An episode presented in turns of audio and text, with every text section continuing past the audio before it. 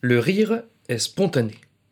Du coup, on se questionne bien peu sur son déclenchement et surtout sur son impact. Une question me vient alors, les comédies nous font-elles toutes rire de la même façon?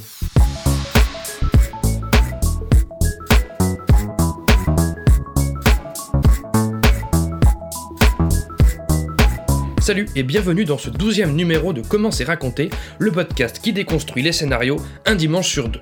Aujourd'hui, lumière sur une comédie sortie en mars 89 sur nos écrans, la première d'une trilogie désormais culte écrite par les As et Pat Proft, réalisée par David Zucker et adaptée d'une série télé, j'ai nommé Y a-t-il un flic pour sauver la reine? Ce sera l'occasion pour nous d'observer une démarche comique trop rare de nos jours au cinéma. Le lieutenant Frank Drebin, campé par le regretté Leslie Nielsen, est le gaffeur absolu de la police de Los Angeles.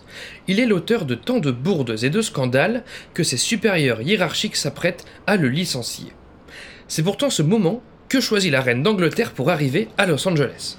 Drebin ayant appris qu'un malfaiteur, Ludwig, est en train d'organiser un diabolique complot contre celle-ci, il persuade son supérieur Ed Hawken de lui donner une dernière chance de se réhabiliter en sauvant la reine. Extrait de la bande-annonce. And his city is in the hands of a master criminal with a sinister plan. I must kill the queen.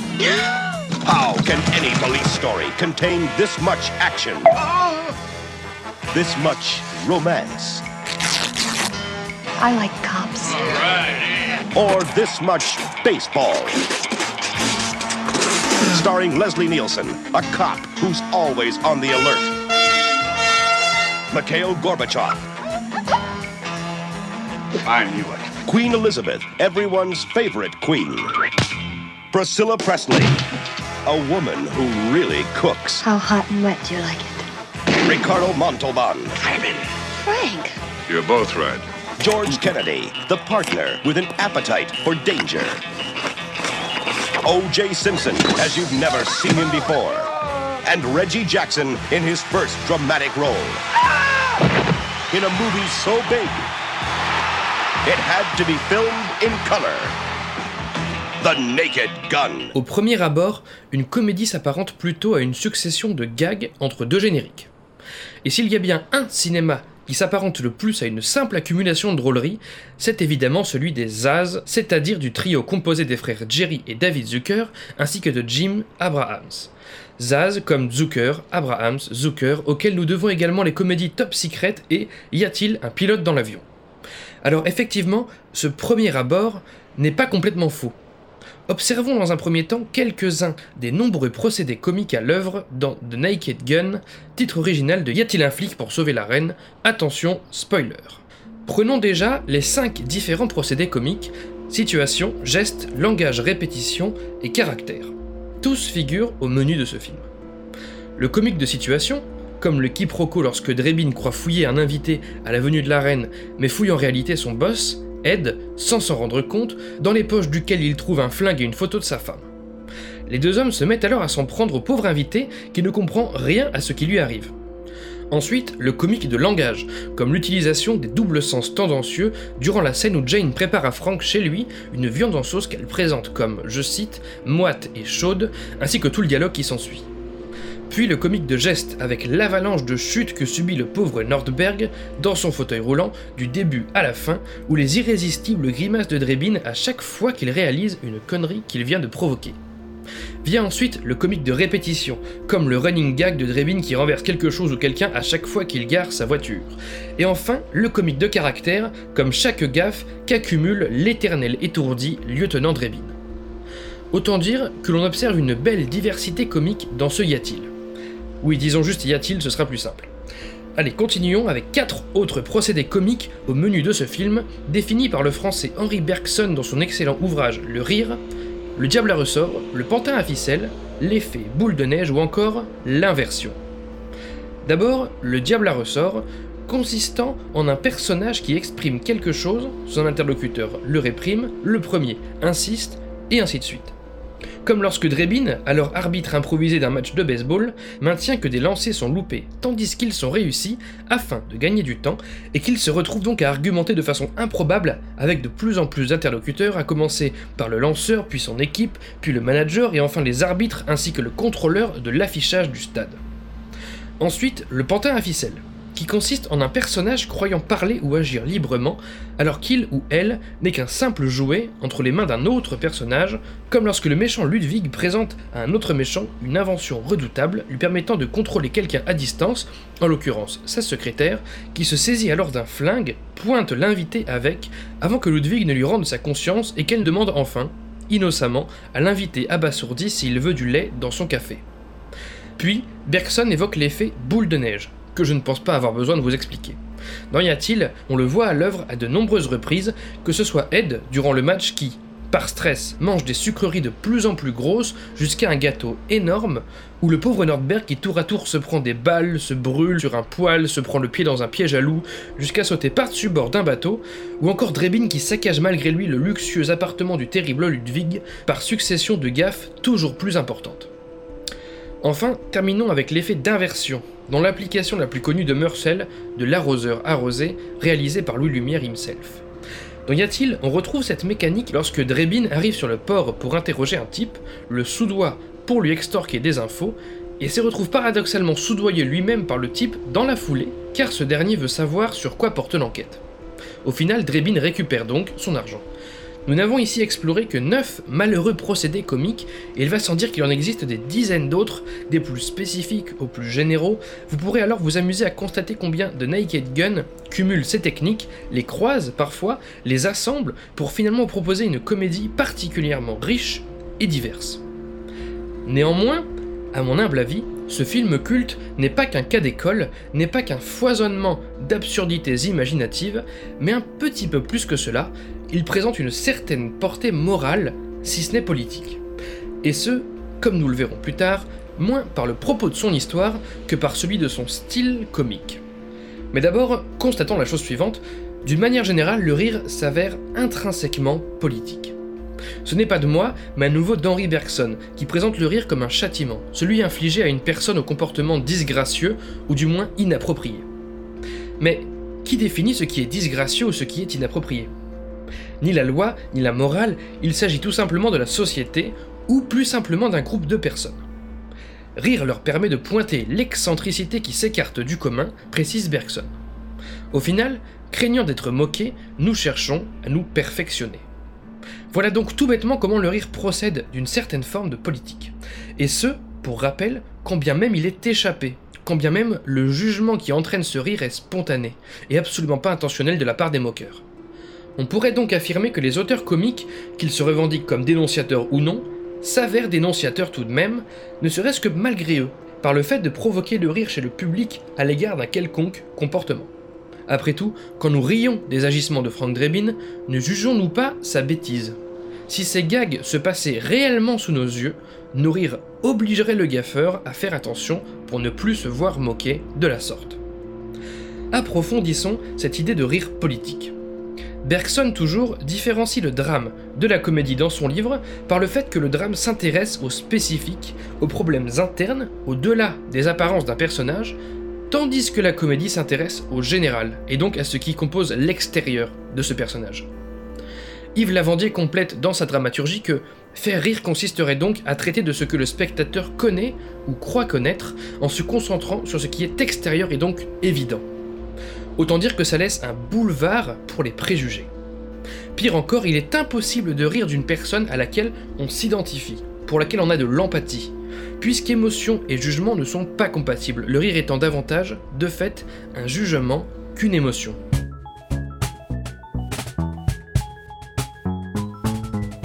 Read people that you like um, and try to figure out why you like them.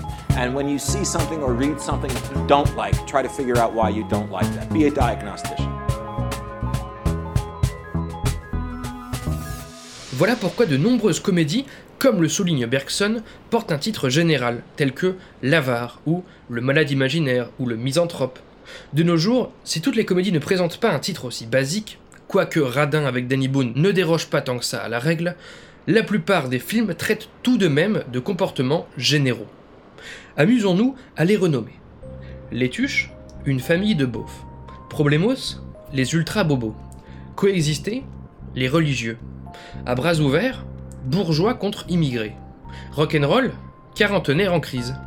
Alors je ne vante ici ni ne critique rien, enfin pour le moment, même si pour certains il est évident que je le devrais, constatons juste comme ce rapport au général saute aux yeux. Et quand une comédie traite davantage d'une situation ou de multiples personnages que d'un seul, elle demeurera en surface. Et c'est cette surface, cet a priori qu'elle nous confère, qui permettra ensuite de se moquer à foison. Par exemple, les Gardiens de la Galaxie présentent un Drax en manque de second degré, une Gamora rigide, ou encore un Rocket irritable. Évidemment, tout ne se résume pas toujours à des adjectifs réducteurs. Les comédies dites dramatiques, ou tout simplement les comédies moins absolues dans leur genre, ponctuent leur récit de moments d'empathie, de moments de complexité où l'émotion prend momentanément le pas sur le jugement. Pour autant, tout ce que nous venons de constater nous contraint à établir la triste observation suivante, la comédie serait aigrie dans son approche quelque chose ou quelqu'un nous énerve, et on en grossit les traits, s'intéressant à sa surface, et voilà qu'on le ou la caricature.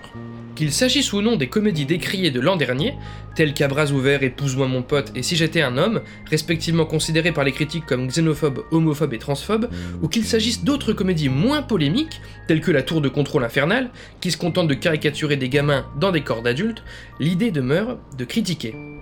Mackie avance même dans son livre Story que l'auteur comique est un idéaliste frustré. Là où l'auteur de drame estime que dans les pires circonstances, l'être humain est capable d'être bon, l'auteur de comédie estime que même dans les meilleures circonstances, l'être humain est capable de tout louper. Après avoir digéré toutes ces observations, j'ai donc fait preuve d'une certaine culpabilité. On ne rit que pour rabaisser, pour descendre, pour se moquer, idéalistes frustrés que nous sommes, bien accommodés de pouvoir s'en tenir à la surface des choses et à nos préjugés. Heureusement, la comédie n'est pas exclusivement mal intentionnée. Non pas que je juge une cause plus valable qu'une autre, le but de ce podcast n'est pas de définir ce dont on devrait rire et ce dont on ne devrait pas rire, ce n'est pas ce qui m'intéresse ici. Dans son ouvrage sobrement intitulé Screenplay, le théoricien américain Sid Field met en garde les auteurs. S'ils écrivent un personnage pour lequel ils ont trop de sympathie, l'histoire risque de virer au pathos. A l'inverse, et c'est cela qui m'intéresse, s'ils écrivent un personnage pour lequel ils ont trop d'antipathie, l'histoire risque de virer au stéréotype. Le personnage idéal serait écrit par un auteur qui ne chercherait pas bêtement à le critiquer. Le critiquer, oui, mais pas bêtement, ou plutôt pas méchamment. Du coup, revenons à Y a-t-il un flic pour sauver la reine, et plus précisément à une interview de l'interprète de Drebin, Leslie Nielsen, au sujet des As, disponible dans les bonus de la série TV Police Squad, dont cette comédie est l'adaptation. There's nothing mean-spirited in uh, Naked Gun.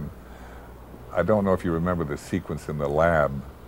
So I get the microscope and uh, in the meantime now Ed is coming to and he starts to stand up and uh, and I'm looking down at the microscope and I I say, uh, I can't, I can't see anything. And Ed looks over and he says, use the open eye, Frank. Yeah. Oh, yeah, yeah, yeah, that's right. And, well, there's a choice made there. He could very easily have said, use the open eye, Frank. Yeah, we go through this all the time. How many times do I have? But no, he, he was being helpful. He said, use the open eye, Frank. yeah. That's an example of nothing mean-spirited, and, and, that was the nature of uh, uh, the animal that the, these guys created. Traduction, les as ne sont ni mesquins ni vicieux. Quand Frank Drebin regarde avec l'œil qui est fermé dans l'oculaire du microscope, son boss Ed lui indique avec bienveillance qu'il se trompe. Ce dernier pourrait pourtant faire preuve d'impatience, de ras-le-bol quant au comportement inlassablement inapproprié de son collègue Drebin, mais non. Ed reste patient, gentil, juste un peu blasé finalement. Et nous sommes là, au cœur de ce qui manque à bon nombre de comédies actuelles, de la bienveillance. Dans sa dramaturgie, Yves Lavandier différencie trois grands types de comédies. La compatissante, l'exigeante et la méchante. Autrement dit, celle qui s'amuse avec le personnage, celle qui corrige le personnage, et celle qui méprise carrément le personnage. Pour illustrer cela, je prendrai volontiers pour exemple des parodies de films d'espionnage. Par exemple, Double Zéro, avec Eric et Ramsey. Quel regard semble être porté sur ces personnages? Là où les premières comédies de ce duo présentaient une certaine compassion pour leurs bêtises, ils sont ici plutôt rabaissés par les seconds rôles, sans concession, sans nuance. On pourrait alors qualifier cette comédie de méchante à l'égard de ses protagonistes. Prenons ensuite OSS 117. L'éternel raciste inculte et indélicat Hubert se voit régulièrement remis à sa place par ses interlocuteurs, fermement, mais certainement pas méchamment. Disons que les personnages lui veulent le meilleur, cherchant à collaborer, tout en ne laissant rien échapper d'irrespectueux. En ce sens, on pourrait parler de comédie exigeante. Et enfin, troisième et dernière parodie de film d'espionnage, la saga Y a-t-il un flic, dont les personnages sont traités par les interlocuteurs avec une extrême bienveillance, comme Leslie Nielsen le disait à l'instant dans l'extrait d'interview. Oui, on les caricature, oui, on les moque, mais on les accompagne, on les apprécie un minimum. Il existe bien sûr, et heureusement, des comédies françaises bienveillantes, comme les émotifs anonymes ou libres et assoupis, qui préfèrent sympathiser respectivement avec des anxieux ou avec un branleur, plutôt que de nous en proposer une énième caricature mesquine. Par ailleurs, The Naked Gun n'est pas une comédie parfaite. On y trouve des clichés d'époque, voire très actuels, tels qu'une diabolisation banalisée du Moyen-Orient en scène d'ouverture, ou le personnage féminin de Jane, souvent réduit à une love interest bonne à cuisiner et à soutenir le personnage masculin de Frank Drebin. Donc, pour revenir aux approches comiques, je n'irai pas vous prétendre que les comédies méchantes devraient disparaître, ni que les comédies compatissantes devraient nécessairement prédominer dans le paysage cinématographique actuel, mais il est clair que ces dernières s'avèrent trop rares de nos jours. Car pour conclure, si une comédie n'est pas qu'une suite de gags, si elle est donc intrinsèquement politique, réductrice et critique à l'égard de ses personnages, elle peut tout de même se nourrir d'une forme d'énergie positive, bienveillante, visant à construire ou à reconstruire le personnage, quand bien même il ne progresse finalement pas, plutôt qu'à le détruire. Fondu en noir pour ce douzième numéro de Comment c'est raconté. Merci pour votre écoute, j'espère qu'il vous aura intéressé. Retrouvez tous les liens du podcast dans la description et sur ccrpodcast.fr, dont Facebook, Insta, SoundCloud, etc. Mais encore et surtout iTunes. Pour ce dernier, je vous invite à laisser 5 étoiles et un commentaire, c'est très important pour le référencement du podcast. Podcast dont l'habillage musical était signé Rémi Le Sueur, je le rappelle, et le Dodeka remercie. N'oubliez pas qu'une retranscription de chaque numéro de Comment c'est raconté est disponible sur Medium pour pouvoir lire ses analyses à tête reposée je m'appelle Baptiste Rambaud, disponible sur Twitter pour répondre à vos questions, à vos réactions et vous donne donc rendez-vous dans deux semaines pour la 13e séance. Ciao